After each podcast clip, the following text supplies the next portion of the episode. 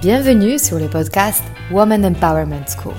Je m'appelle Mariana Seib et je suis fondatrice d'un réseau de femmes entrepreneurs face-to-face et master coach certifié en développement personnel.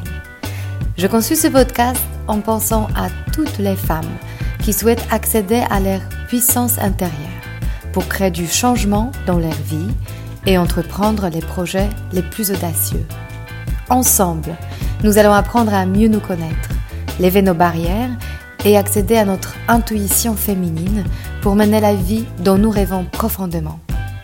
Alors, si tu souhaites développer ton business et créer de l'impact dont tu seras fier, ce podcast est fait pour toi.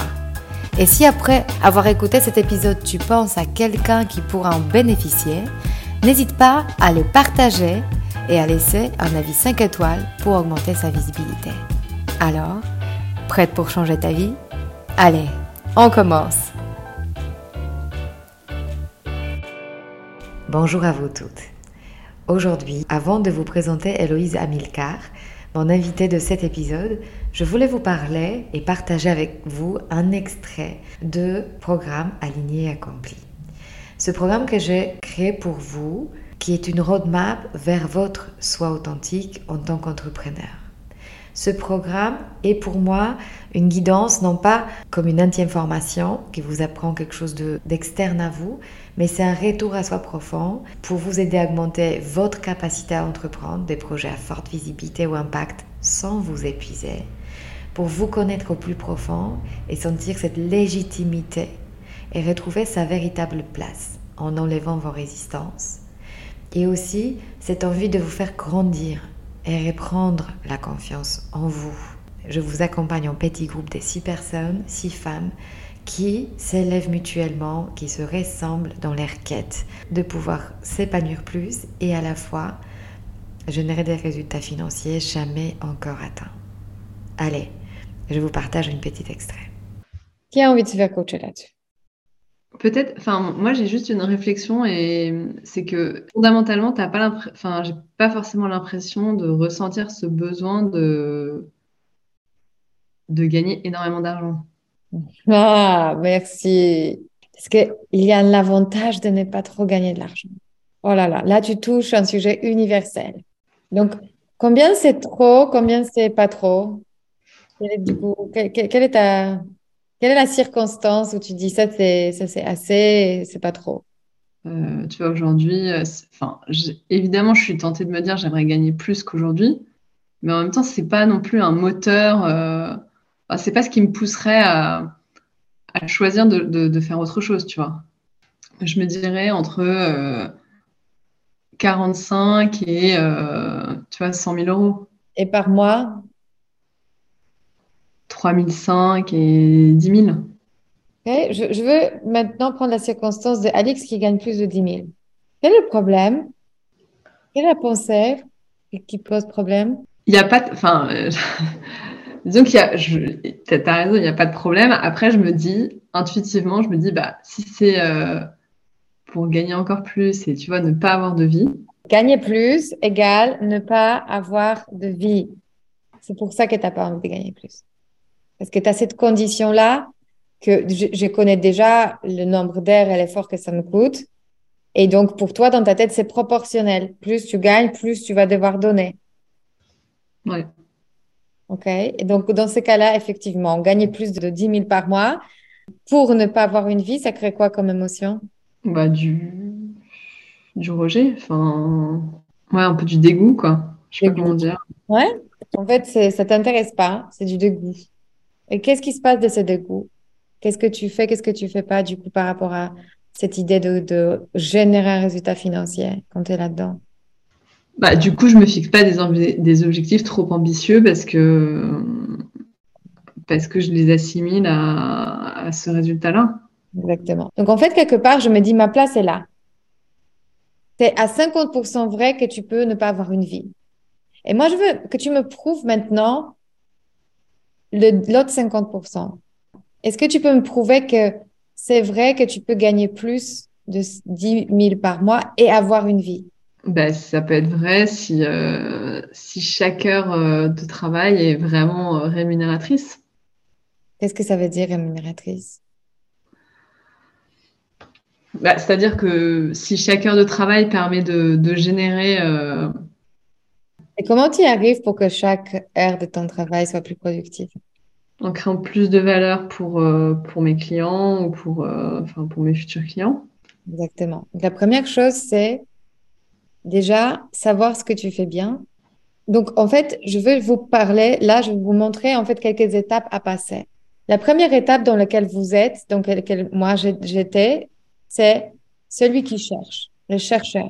Le chercheur, c'est celui qui ne se connaît pas encore assez et qui ne sait pas comment on peut servir les autres. on a tout été, ou on est, à, moitié là-dedans encore, de je cherche pour savoir ce que je vaux. Ce que je vaux dans le sens, quelles sont les ressources sur lesquelles je peux m'appuyer.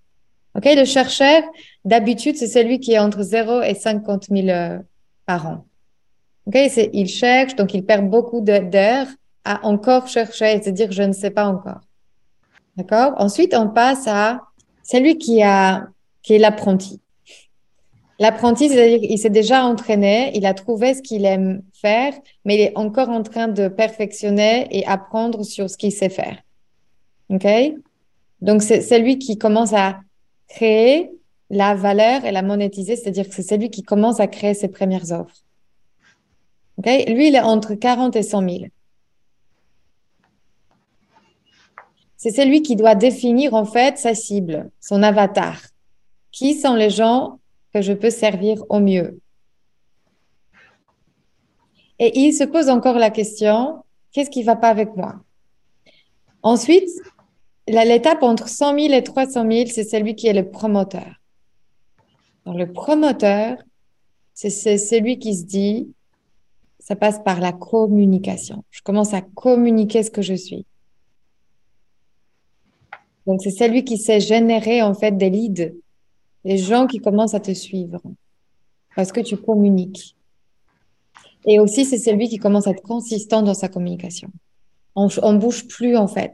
Ça ne veut pas dire qu'on ne crée pas de nouvelles offres, mais on ne remet plus en question notre valeur est là où on est utile. Vous voyez ce switch? Ça veut dire que si je le mets comme ça, que la personne qui sait générer 300 000 euros, c'est Alix qui se connaît, c'est Alix qui connaît sa valeur, c'est Alix qui a identifié les gens auprès de qui elle est le plus utile, et c'est elle qui est consistante tous les jours. Est-ce que tu aimerais devenir cette Alix? Carrément. Carrément. Donc, notre travail ensemble, c'est d'arrêter de faire signifier que travailler au-delà de, de 10 000 par mois, ça va te rendre une personne qui n'aura plus de vie. Alix qui gagne au-delà des 10 000, c'est Alix qui se connaît bien, qui connaît sa cible et qui sait être consistante et communiquer de façon claire. Si tu as envie d'être cette personne, ça veut dire que tu as envie de gagner plus de 10 000 par mois. Alors revenons au vif du sujet, à l'invité de cet épisode.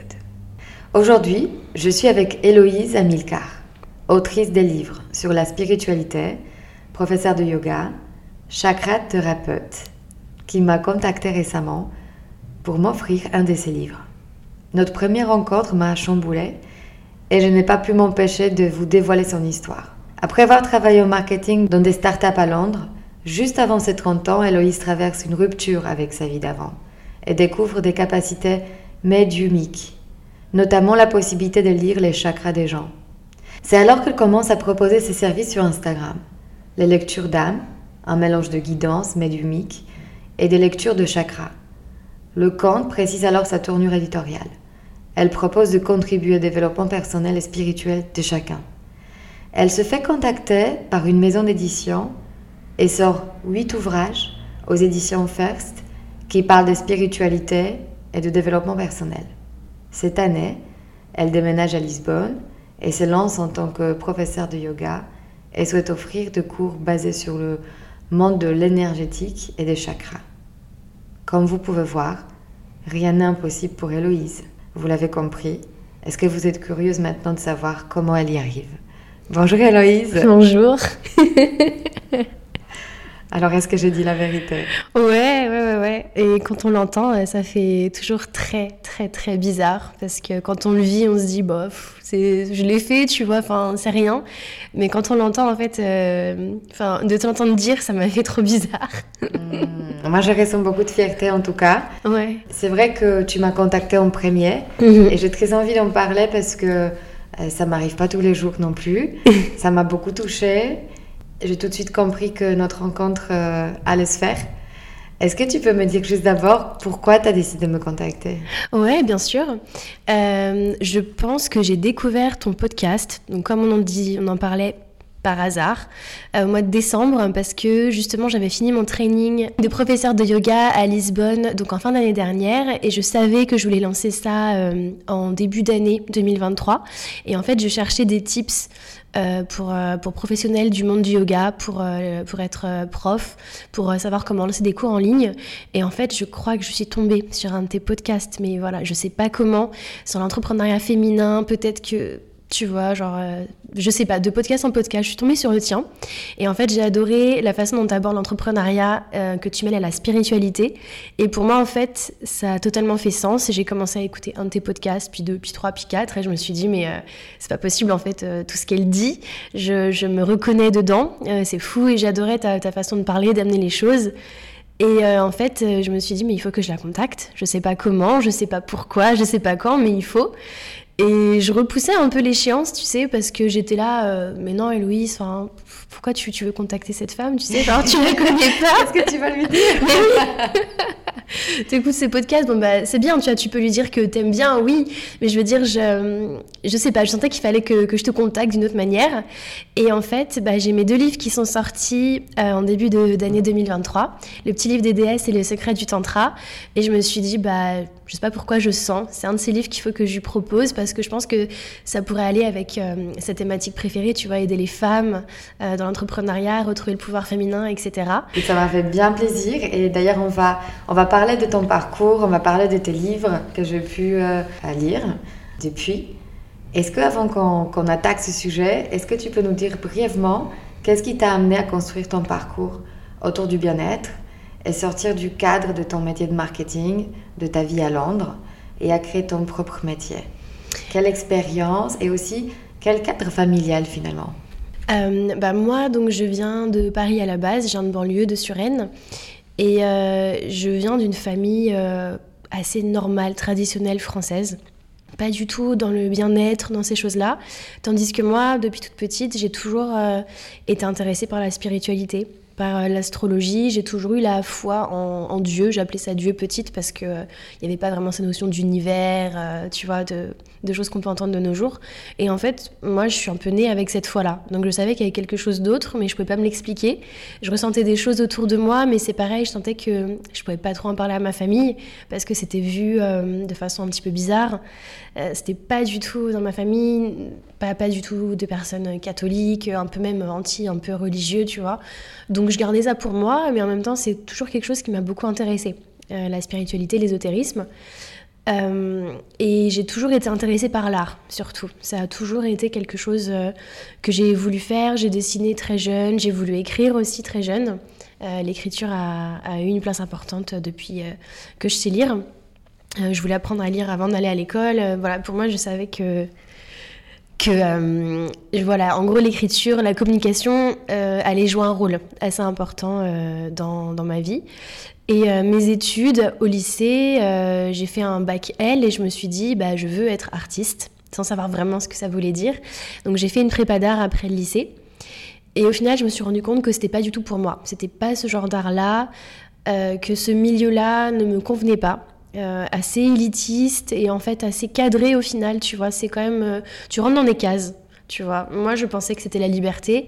En fait, pas du tout. Euh, c'est un milieu comme un autre.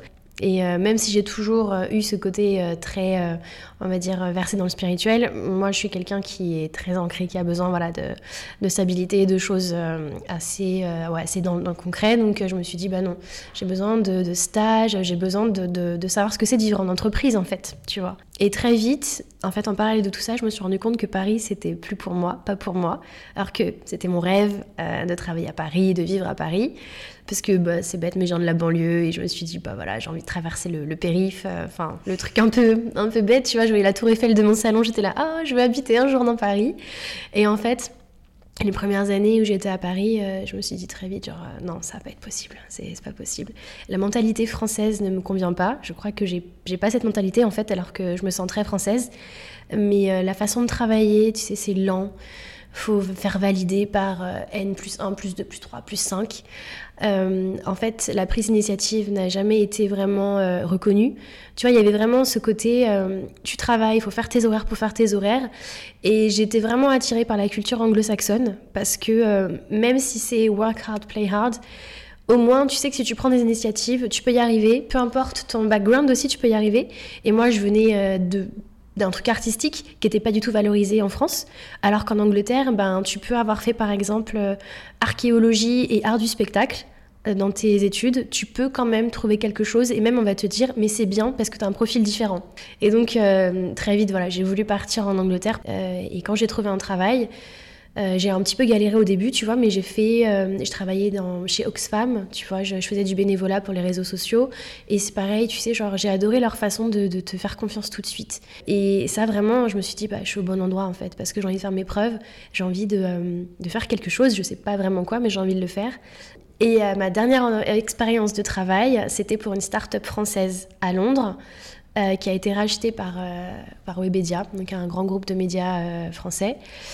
Euh, et c'était communication marketing. Il y avait toujours euh, ce côté avec l'écriture, parce qu'en fait, je m'occupais de, euh, de, manager un, pool de, de, freelance pour écrire des descriptifs produits ou des articles de blog.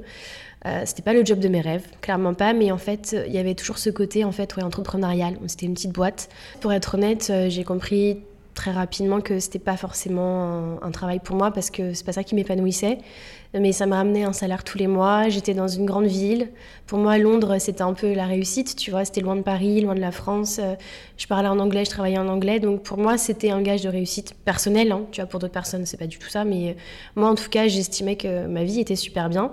Alors qu'en fait, euh, non, tu vois, je reproduisais ce que j'aurais vécu à Paris, c'est-à-dire que je m'étais tracé une voie, une vie euh, qui me correspondait pas. Un travail, faire 9h, 18h, 30, 19h, sortir le week-end, euh, redouter le dimanche soir parce que le lundi arrive, habiter sûrement avec mon copain. Euh, tu vas me faire des week-ends par-ci par-là, avoir cinq semaines de vacances. Bon, en Angleterre, t'en as moins, mais si tu veux, pour moi, j'étais à l'étranger, donc, donc je me suis pas rendu compte tout de suite que je reproduisais la même chose. Et, et en fait, surtout, ce qui a changé ma, ma, façon de faire, ma façon de voir les choses, c'est que j'ai eu des événements assez, assez importants qui ont totalement changé ma vie. Et en mai 2018, en fait, je perds ma mère d'un cancer. En juin 2019, je me sépare d'avec mon copain. Ça faisait très longtemps qu'on était ensemble, un couple méga stable et tout, donc euh, gros gros choc. Et octobre 2019, euh, je me fais virer. Donc j'ai tout ça juste avant 30 ans. Enfin, c'est-à-dire que la vie te montre que ça peut plus continuer comme ça. Quoi que tu fasses, en fait, quelque chose te, te communique que euh, les croyances que tu as mis en place en fait marchent plus. Enfin, les systèmes est, en train de s'effondrer. Ah bah là, oui, si tu veux, genre, je le sentais, tu vois, je savais que c'était pas pour moi cette vie-là, mais je crois que quand t'es dedans, quand t'es dans la roue du hamster, t'as pas envie de t'en aller, tu vois. T'es trop bien. Et du coup, euh, ouais, j'étais vraiment, je pense, très accrochée ouais, à mes croyances, à beaucoup, beaucoup de croyances et à cette vie aussi, tu vois, assez euh, cadrée. Tu vois, je voulais pas d'une vie cadrée au final, je me retrouvais totalement dans un cadre. Qui représentait la sécurité pour toi. Exactement. Mhm. et... et... quand tu commences à traverser ces événements difficiles, euh, qu'est-ce qui t'aide à tenir en fait ces chocs euh, et ben c'est renouer avec ma spiritualité, si tu veux, euh, que je pense j'avais un petit peu perdu parce que euh, j'étais bah, dans la vie de tous les jours, j'étais happée par la vie, tu vois, par, par les choses du quotidien, et c'est pas mal, hein, mais en tout cas, je pense que j'avais perdu de vue mes objectifs, mes rêves, mes envies, en me disant, c'est pas pour moi, ou plus tard, tu vois, parce que j'avais d'autres problèmes personnels. Euh, bah, ma mère voilà m'occupait d'elle parce qu'elle avait été malade. J'avais eu d'autres problèmes familiaux si tu veux. Genre j'ai eu avec le recul une, une, vingtaine assez compliquée comparée à ma trentaine. Et donc si tu veux j'étais là, euh, mes rêves d'enfant je peux pas les vivre maintenant en fait. C'est pas possible. Tu vois, j'ai pas l'espace mental. Et en fait quand t'as plus rien, en tout cas c'est comme ça que moi je l'ai pris. Quand t'as plus rien, bah déjà t'as plus rien à perdre. Donc c'est bête, mais c'est satisfaisant parce que tu te dis, bah, je peux m'attendre mais plus bas. Donc mmh. c'est un bon point de départ pour remonter. Et de deux, vu que je suis très optimiste, je me suis dit, c'est pas une malédiction. Le sort ne s'acharne pas contre moi. Je sais que j'ai ma part de responsabilité, entre guillemets, dans ce qui m'est arrivé. Pas pour la maladie de ma mère, bien sûr, mais peut-être pour ma relation parce que j'aurais peut-être pu aussi me rendre compte qu'il y avait des choses qui n'allaient pas avant. Mon travail, bah, je savais qu'il me plaisait pas ce travail, je le savais très bien, mais je restais parce que bon bah flemme de retrouver autre chose en fait, tu vois. Mmh. J'étais très bien, j'avais des collègues super et je restais plus pour l'ambiance que pour le travail, tu vois, ce travail m'épanouissait pas. Mais je finissais à 5h30 tous les jours, donc j'avais une vie à côté. Donc tu vois, moi c'est tout ce que je voulais. En fait, je pensais que j'avais pas d'ambition dans la vie, tu vois. Enfin, pas pas d'ambition, mais euh, ça suffisait. Ça suffisait. Tu pouvais te réduire et satisfaire de ça. Ok. Alors, quelle quête personnelle se cache pour toi derrière l'envie de te mettre au service des autres? Et aujourd'hui, à communiquer avec ton intuition et la transmettre à l'autre. Qu'est-ce qui, qu'est-ce que tu découvres derrière ce bah en fait, euh, je découvre surtout que ça a toujours fait partie de moi. Et je pense que petite, si tu veux, c'était très naturel. Je l'ai caché assez rapidement parce que j'ai compris que, en tout cas dans mon cadre familial, c'était pas, pas, pas accepté, mais il faut revenir sur Terre. Il faut revenir sur Terre, Héloïse. Genre, euh, voilà, non, tu peux pas faire ça, tu peux pas faire ci. Donc, si tu veux, je pense que j'ai retenu beaucoup de choses en moi. Et quand tu grandis, bah, l'environnement dans lequel on se trouve, en tout cas, voilà, là j'ai eu 33 ans, mais dans les années 90, début 2000, je sais pas, si on n'était pas aussi ouvert sur certaines choses, sur la spiritualité, mais je pense que je serai adolescente maintenant, ce sera peut-être plus simple pour moi parce qu'on accueille la sensibilité, l'hypersensibilité, etc. Tu vois Et du coup, en fait, je pense que cette sensibilité, je l'ai toujours eu, tu vois, je suis née avec, mais je l'ai, euh, j'ai vraiment caché, je l'ai enfoui. Et le fait de plus rien avoir, de me retrouver vulnérable, mais à 2000%, j'ai pas pu faire autrement parce que je m'en suis sortie grâce aussi à mon intuition. Et donc là, en fait, tu deviens visible en racontant ta vérité, parce que c'est ça ton compte Instagram. En fait, tu découvres euh, tes capacités et tu proposes aux gens de dévoiler leur euh, parcours ou leur moment de la vie à travers ton intuition et ce que tu peux faire pour eux. On a fait cette expérience ensemble. Tu as aussi canalisé le message pour moi en lisant les chakras, mes chakras. Je t'avoue que ça fait longtemps que je n'ai pas entendu quelque chose d'aussi juste. Tu peux savoir beaucoup de choses sur moi en écoutant mon podcast, mais tu m'as dit des choses que tu ne pouvais pas savoir. Donc j'étais très touchée par, euh, par ton message. Euh, qu'est-ce qui t'a donné cette confiance de te dire que euh, toute ta vie, toute ton enfance en tout cas, on t'a dit que c'est pas comme ça que, que, tu peux être aimé, en gros? Et aujourd'hui, tu as pris ce risque et tu dis Ah oui, oui, c'est précisément ça mon chemin. bah en fait, c'est la suite de tout ce qui m'est arrivé, si tu veux. Euh, ça a commencé en janvier 2020 et je me suis dit, pour la première fois de ma vie, en fait, j'étais libre, j'avais plus de poids. C'est bête, hein. Euh, mais euh, quand tu perds des choses, c'est souvent pour en retrouver d'autres, mais des meilleures aussi parfois. Ça te laisse un espace. Exactement, c'est ça. Et en fait, j'avais l'espace pour penser à moi, euh, et ça aussi, c'est assez important. Et pour me faire confiance et justement découvrir cette partie de moi, tu vois, que je pense j'avais caché tout au fond parce que pour moi, les autres étaient médiums, mais moi, je l'étais pas, tu vois. Pourtant, j'y croyais, mais euh, pour moi, c'était impossible. Et en fait, avoir découvert ça par hasard, après une séance de Reiki que j'avais faite au mois de janvier, euh, qui a débloqué donc ses capacités, qui demandait juste à sortir, ça a été un choc, mais en même temps, ça a été tellement naturel que je, à force d'en faire euh, sur les gens, tu prends confiance, tu, tu, tu vois que c'est vrai en plus, que bah, les gens te disent jamais euh, non, t'as as, été à côté, tu vois. Enfin, je sais pas comment l'expliquer pour être honnête, euh, mais je dirais que c'est c'est tellement, tellement de moi que je peux pas. En fait, c'est une évidence. En fait. Ouais. Donc, tu as fait un retour à toi plutôt que tu as appris quelque chose de nouveau, en fait. Exactement, c'est ça. Alors, dans le livre que tu m'as offert, qui s'appelle Le secret du Tantra. Il y a un passage que, que je voulais vous lire, euh, qui m'a beaucoup touchée, qui a parlé de gourou. Je vais le lire et ensuite je vais te poser ma question. Avoir un gourou est une nécessité dans la philosophie tantrique. C'est même l'un des piliers principaux et sa sélection est primordiale. La gourou féminine est considérée comme très puissante dans la tradition tantrique et partout où il existe, un culte tantrique, c'est la mère de famille qui devient l'initiatrice. Fréquemment, le gourou pouvait prendre son disciple à un très jeune âge chez lui pour le former. Ses disciples partageaient la vie de la famille, mangeaient avec son gourou et recevaient les enseignements spirituels voulus. Les faux gourous existaient déjà à l'époque. C'est un moyen comme un autre de survivre en se faisant offrir de la nourriture ou un abri par exemple. Et c'était aux disciples de déterminer si son enseignement était valide ou non. Ce passage m'a beaucoup touchée parce que ça touche la co-création et la co-responsabilité des choses qui nous arrivent. Est-ce que tu peux nous dire dans ce monde, en tout cas moi, je vois que on a de moins en moins de mentors dans le monde d'entreprise. On nous attend de délivrer directement sans nous demander, sans nous indiquer en fait le chemin, souvent, malheureusement.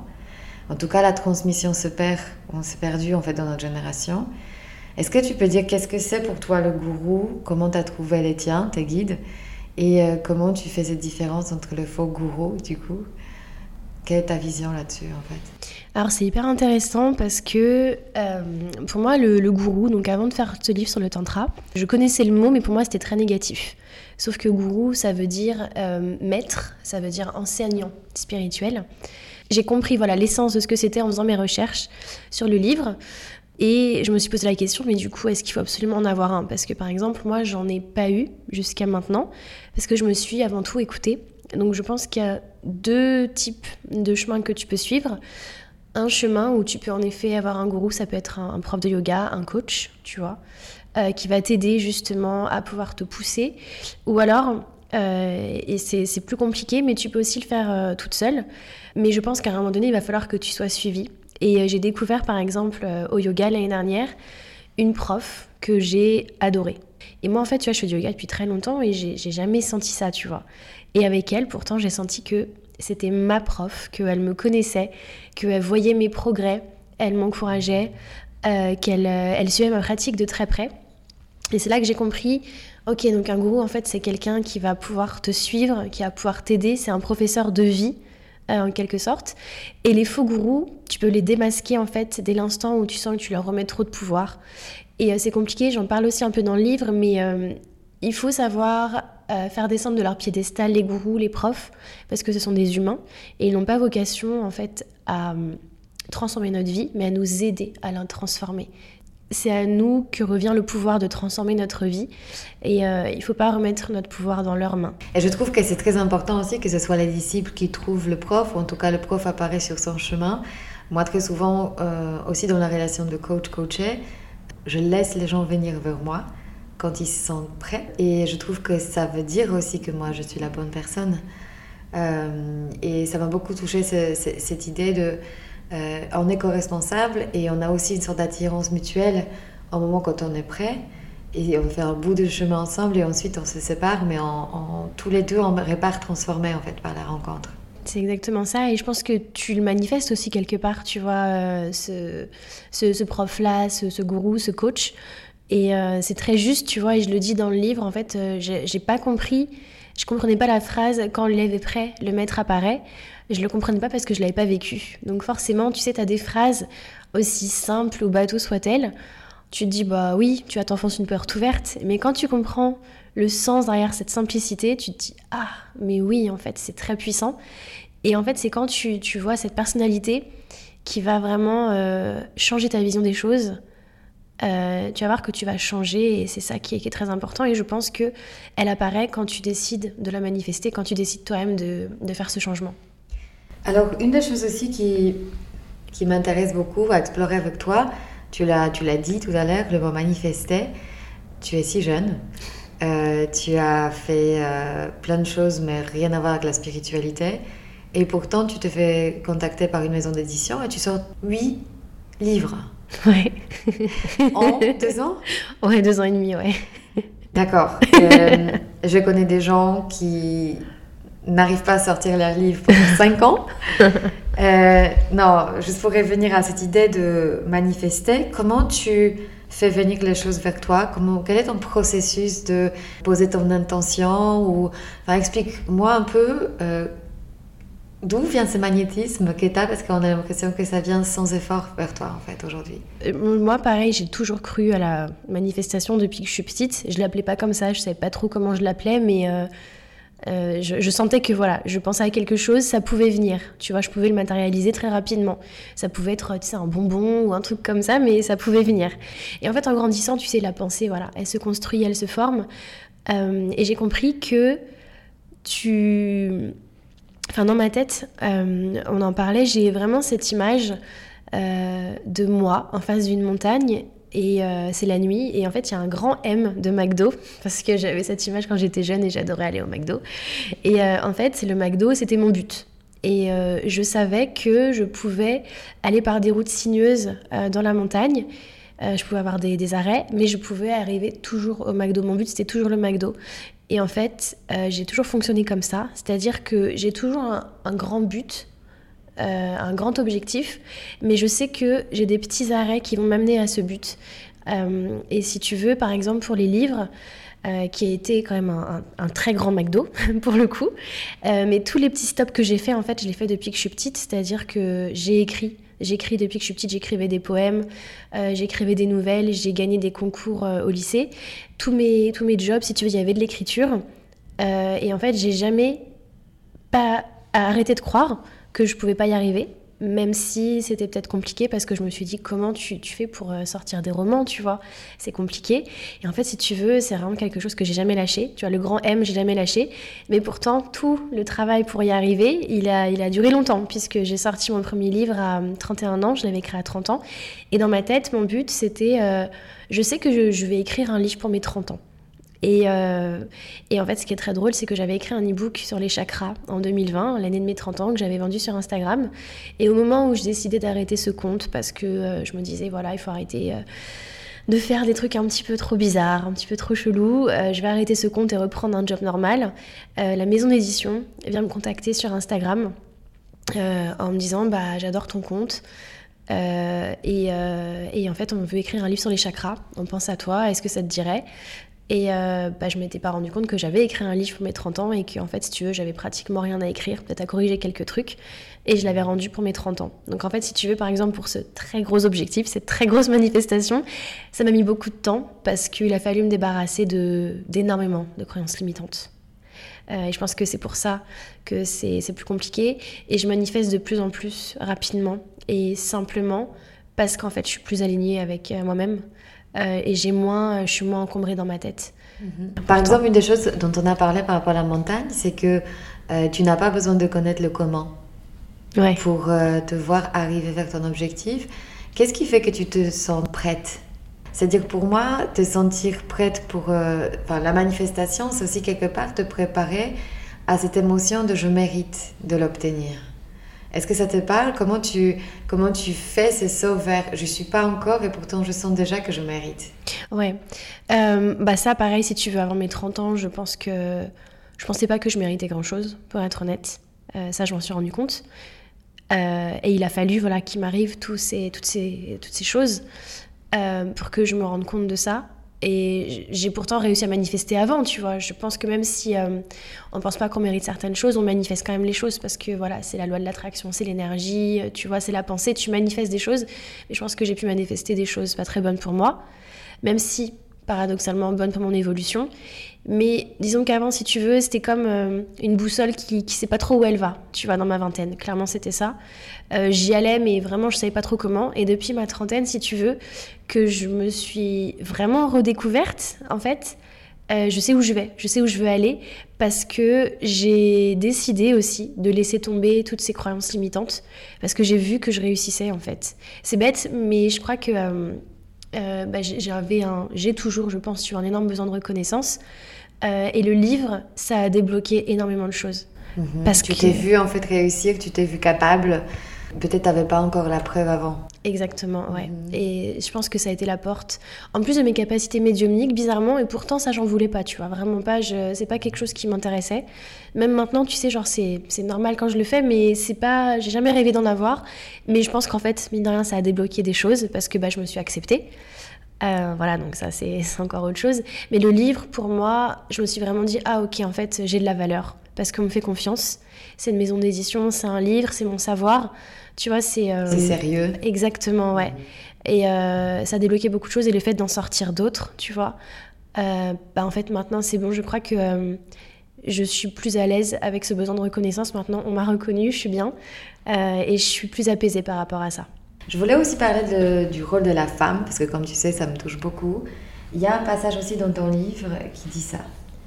La femme était considérée comme la gourou principale, celle qui transmet l'enseignement divin, et l'homme avait la responsabilité de mettre par écrit les sagesses qu'elle prodiguait. Lors de rituels, les femmes sont souvent décrites comme de partenaires égales, notamment dans les rites sexuels. C'est très important pour moi parce que très souvent dans le coaching, je découvre que la personne qui souffre, ou en tout cas qui se condamne à souffrir face à une circonstance, c'est parce que elle ne se reconnaît pas d'égal à égal. Est-ce que tu peux parler de ça, de comment on se reconnaît d'égal à égal, par quoi ça passe? Ou quelles croyances il faut lâcher pour y arriver? Waouh, ça c'est pareil, hein, c'est un gros sujet. D'égal à égal, si tu veux, je pense que c'est pareil, c'est un problème de valeur, d'estime de soi qui vient de la société, bien sûr, parce que voilà, ce livre du Tantra, si tu veux, je dis souvent quand j'en parle, euh, on ne pourra jamais connaître le tantra tel qu'il a écrit dans les livres de nos jours, parce que c'était une autre époque, c'était une autre façon de penser, c'était un autre pays, une autre culture. Donc c'est vraiment un monde à part, si tu veux, le monde du tantra. Peut-être un peu idéaliste, euh, mais je pense quand même que les enseignements peuvent être mis au goût du jour actuel. Et cette question d'égalité, pour moi, donc la société est, un problème, mais je pense que le changement euh, vient de, de, nous. Et je pense que si tu travailler à tes blessures, à travailler, faire face à tes voilà, blessures. faire face à tes blessures, c'est un début pour l'égalité parce que t'as pas besoin de l'autre pour qu'il puisse les combler, tu vois, les, les, les guérir, les penser. Euh, et je pense, et c'est que mon opinion personnelle par rapport à ce que j'ai vécu, que tu pourras jamais vivre une relation d'égal à égal euh, tant que toi, tu ne sauras pas en fait euh, ton, ton, propre ta propre, ton propre double, en fait, tu vois. On parle dans le tantra de Shiva et Shakti, ces deux principes masculins et féminins. On est aussi à l'intérieur de nous Shiva et Shakti. Donc en fait, on a une partie yin, une partie yang, et il faut réharmoniser ces deux parties. Et si tu les as pas réharmonisées, t'es pas en égalité avec toi-même, t'es pas en harmonie, donc tu ne seras pas avec la personne en couple avec toi. J'adore, j'adore ça et j'ai envie de compléter. J'ai lu une sorte de parallèle par rapport aux tranches d'orange. C'est-à-dire qu'on se balade dans la vie souvent quand on n'a pas reconnu nos blessures, comme si on était une moitié d'orange et on cherchait l'autre moitié en nouveau job, en notre nouvelle voiture, en quelqu'un d'autre, un partenaire. Et donc on a toujours l'impression que ça va nous combler, ça va être le truc qu'on chassait. Et quelque part, c'est en nous de reconnaître l'autre moitié de l'orange et se balader comme l'orange entier qui a besoin de, qui n'a plus besoin de l'autre en fait, qui a, qui est avec l'autre pour composer, créer quelque chose une nouvelle réalité dont on a envie et, donc dans ce côté-là, on n'a plus besoin l'un de l'autre. On a envie l'un de l'autre. Exactement. Et euh, cette euh, moitié d'orange, tu vois, euh, il y avait un écrivain qui en parlait. Et par exemple, Platon, tu vois, il parlait des âmes sœurs. Et il y a toujours eu, je pense, peut-être cette confusion quand on disait il faut absolument être avec quelqu'un, tu vois, être complété par quelqu'un.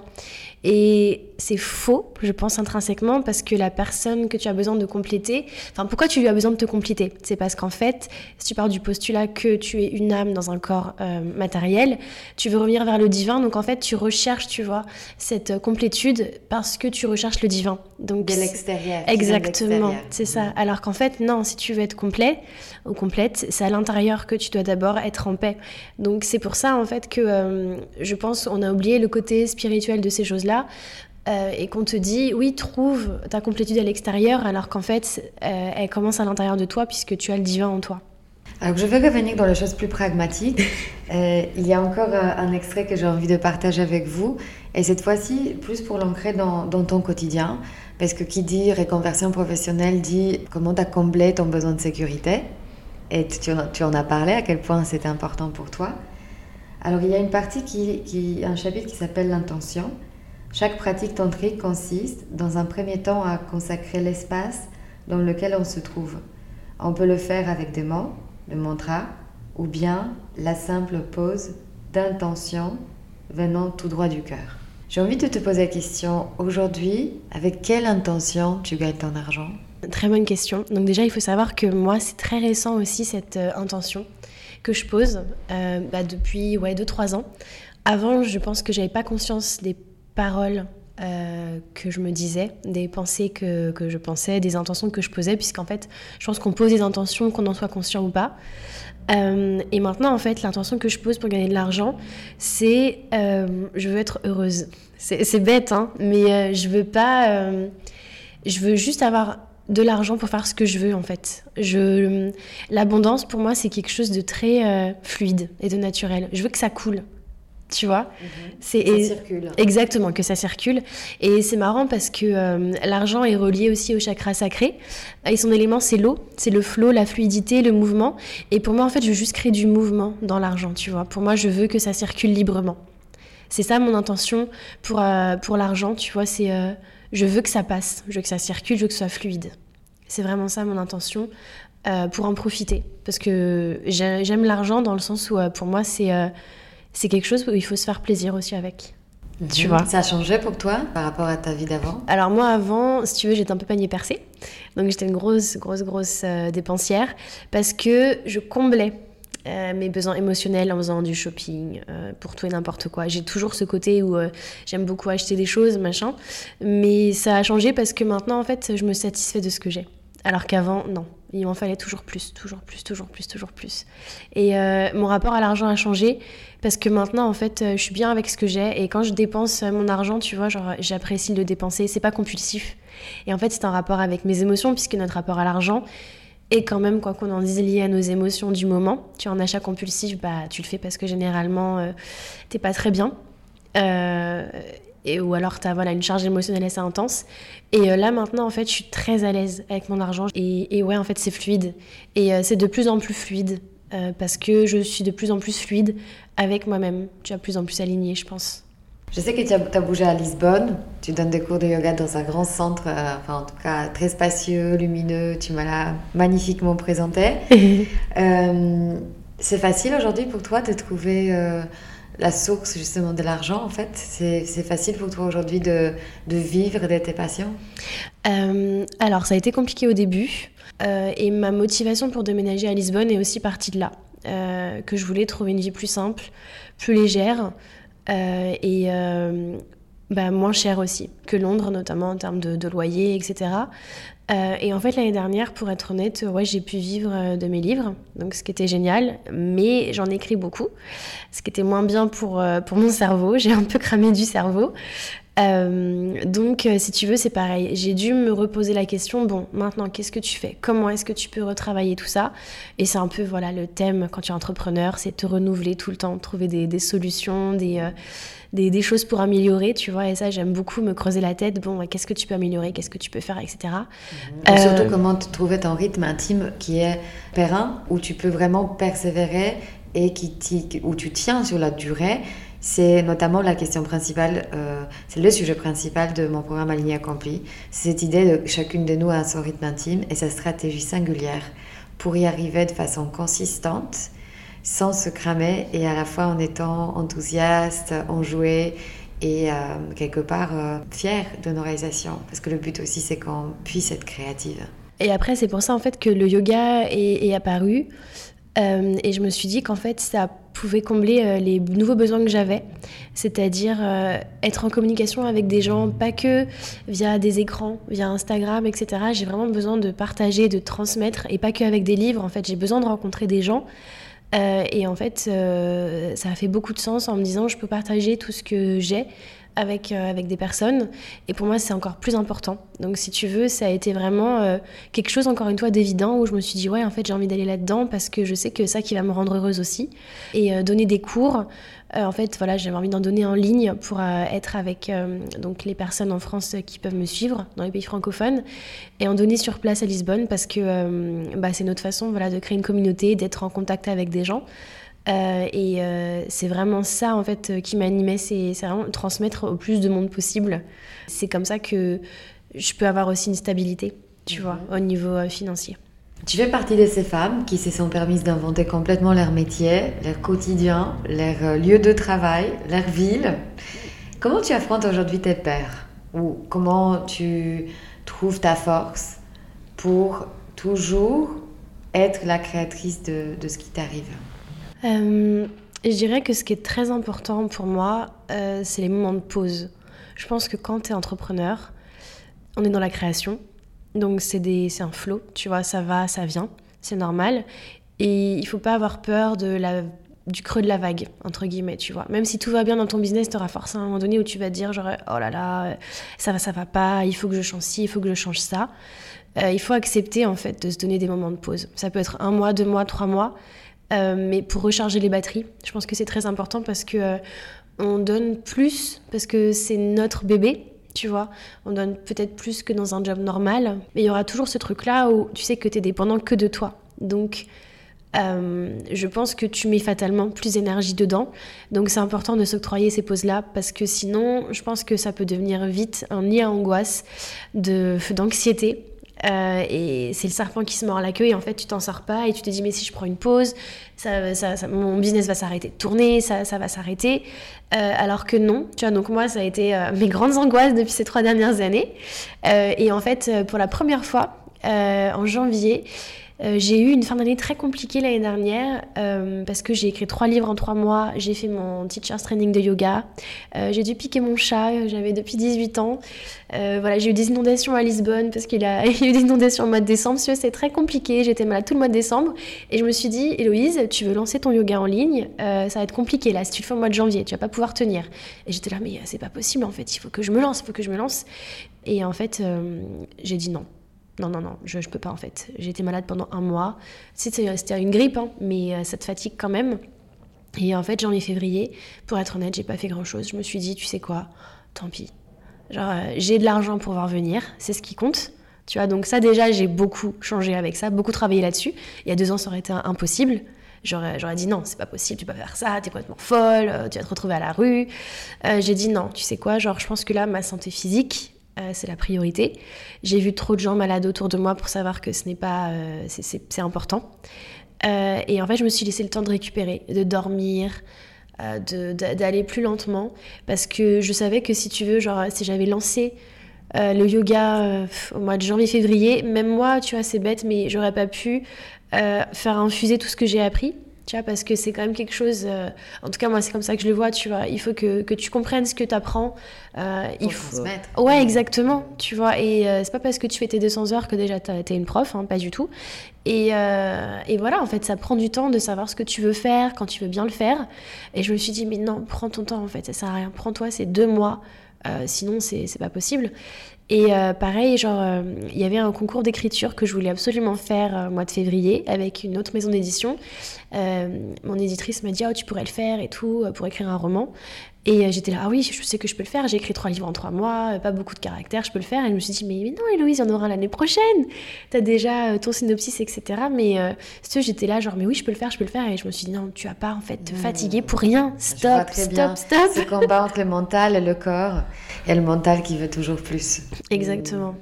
Et qu'est-ce que tu conseilles à toutes les femmes qui nous écoutent, si parmi elles sont celles qui n'arrivent pas encore à se connecter à leurs rêves, de manifester ou de reconnaître leurs euh, vraies valeurs, et qui restent figées ou tendues dans une vie d'avant, ou ils stagnent dans ce qui n'est pas pour elles euh, Qu'est-ce que tu leur donnerais? Par quoi on commence? Euh, Un peu de solitude aussi, je pense que ça fait du bien, faire le vide autour de soi. Même si les gens nous veulent du bien, notre entourage nous veut du bien, je pense qu'on peut se laisser facilement parasiter parce que les gens pensent et on oublie du coup notre petite voix, celle qui nous guide, tu vois, notre intuition. Donc si vraiment, voilà, euh, il y a quelqu'un qui est dans une période euh, qui se pose des questions, qui est en transition, peut-être, je dirais, écoute, tu sais quoi, prends-toi un week-end toute seule, ou alors tu restes chez toi toute seule, tu vois personne, tu fais tes trucs, euh, mais essaye en fait de te retrouver avec toi-même juste, deux jours et vois en fait par exemple je sais pas du vendredi au lundi tu vois si le lundi déjà il y a un changement de perspective. Euh, prendre du recul pour moi c'est hyper important. C'est basique mais euh, ça marche vraiment. Ne pas être en contact tout le temps avec des gens tu vois par exemple ne pas regarder Instagram ne pas regarder les réseaux sociaux ça t'enlève aussi beaucoup de pression. On se rend pas compte à quel point elle est énorme. Mais faire le vide c'est un peu de la méditation, hein, tu vois, mais euh, faire le vide, prendre du recul, prendre une pause, et euh, ça va aller mieux. Souffler, ça va aller mieux. Incroyable. Alors, euh, merci beaucoup, Héloïse. Alors, la personne qui a sorti huit livres en deux ans vous dit prenez la pause. Je pense que c'est assez crédible pour dire que tout va bien se passer. et c'est pas que pour les gens qui sont euh, oisifs et qui n'ont pas envie de prendre pour le peu ambitieux. Mm. Euh, merci énormément pour ce moment d'authenticité, de, vérité. Et où est-ce qu'on peut te trouver? Tu vas partager avec moi toutes tes coordonnées dans la description de cet épisode. Oui, exactement. Et sinon sur Instagram, Héloïse Amilcar. Voilà. Magnifique. merci. Merci, Trop belle rencontre. Merci, oui. Moi aussi. Si cet épisode vous a inspiré pour aller plus loin dans votre développement personnel et vous mettre en action pour durablement changer votre vie, mon programme de coaching est fait pour vous. En petit groupe ou en individuel, je vous guide dans tout le processus de changement et dans la mise en place d'une technique efficace pour arriver à vos objectifs sereinement. Pour avoir plus de détails concernant le programme, contactez-moi par mail sur womanempowermentschool.com ou via Instagram Woman Empowerment School. À très bientôt.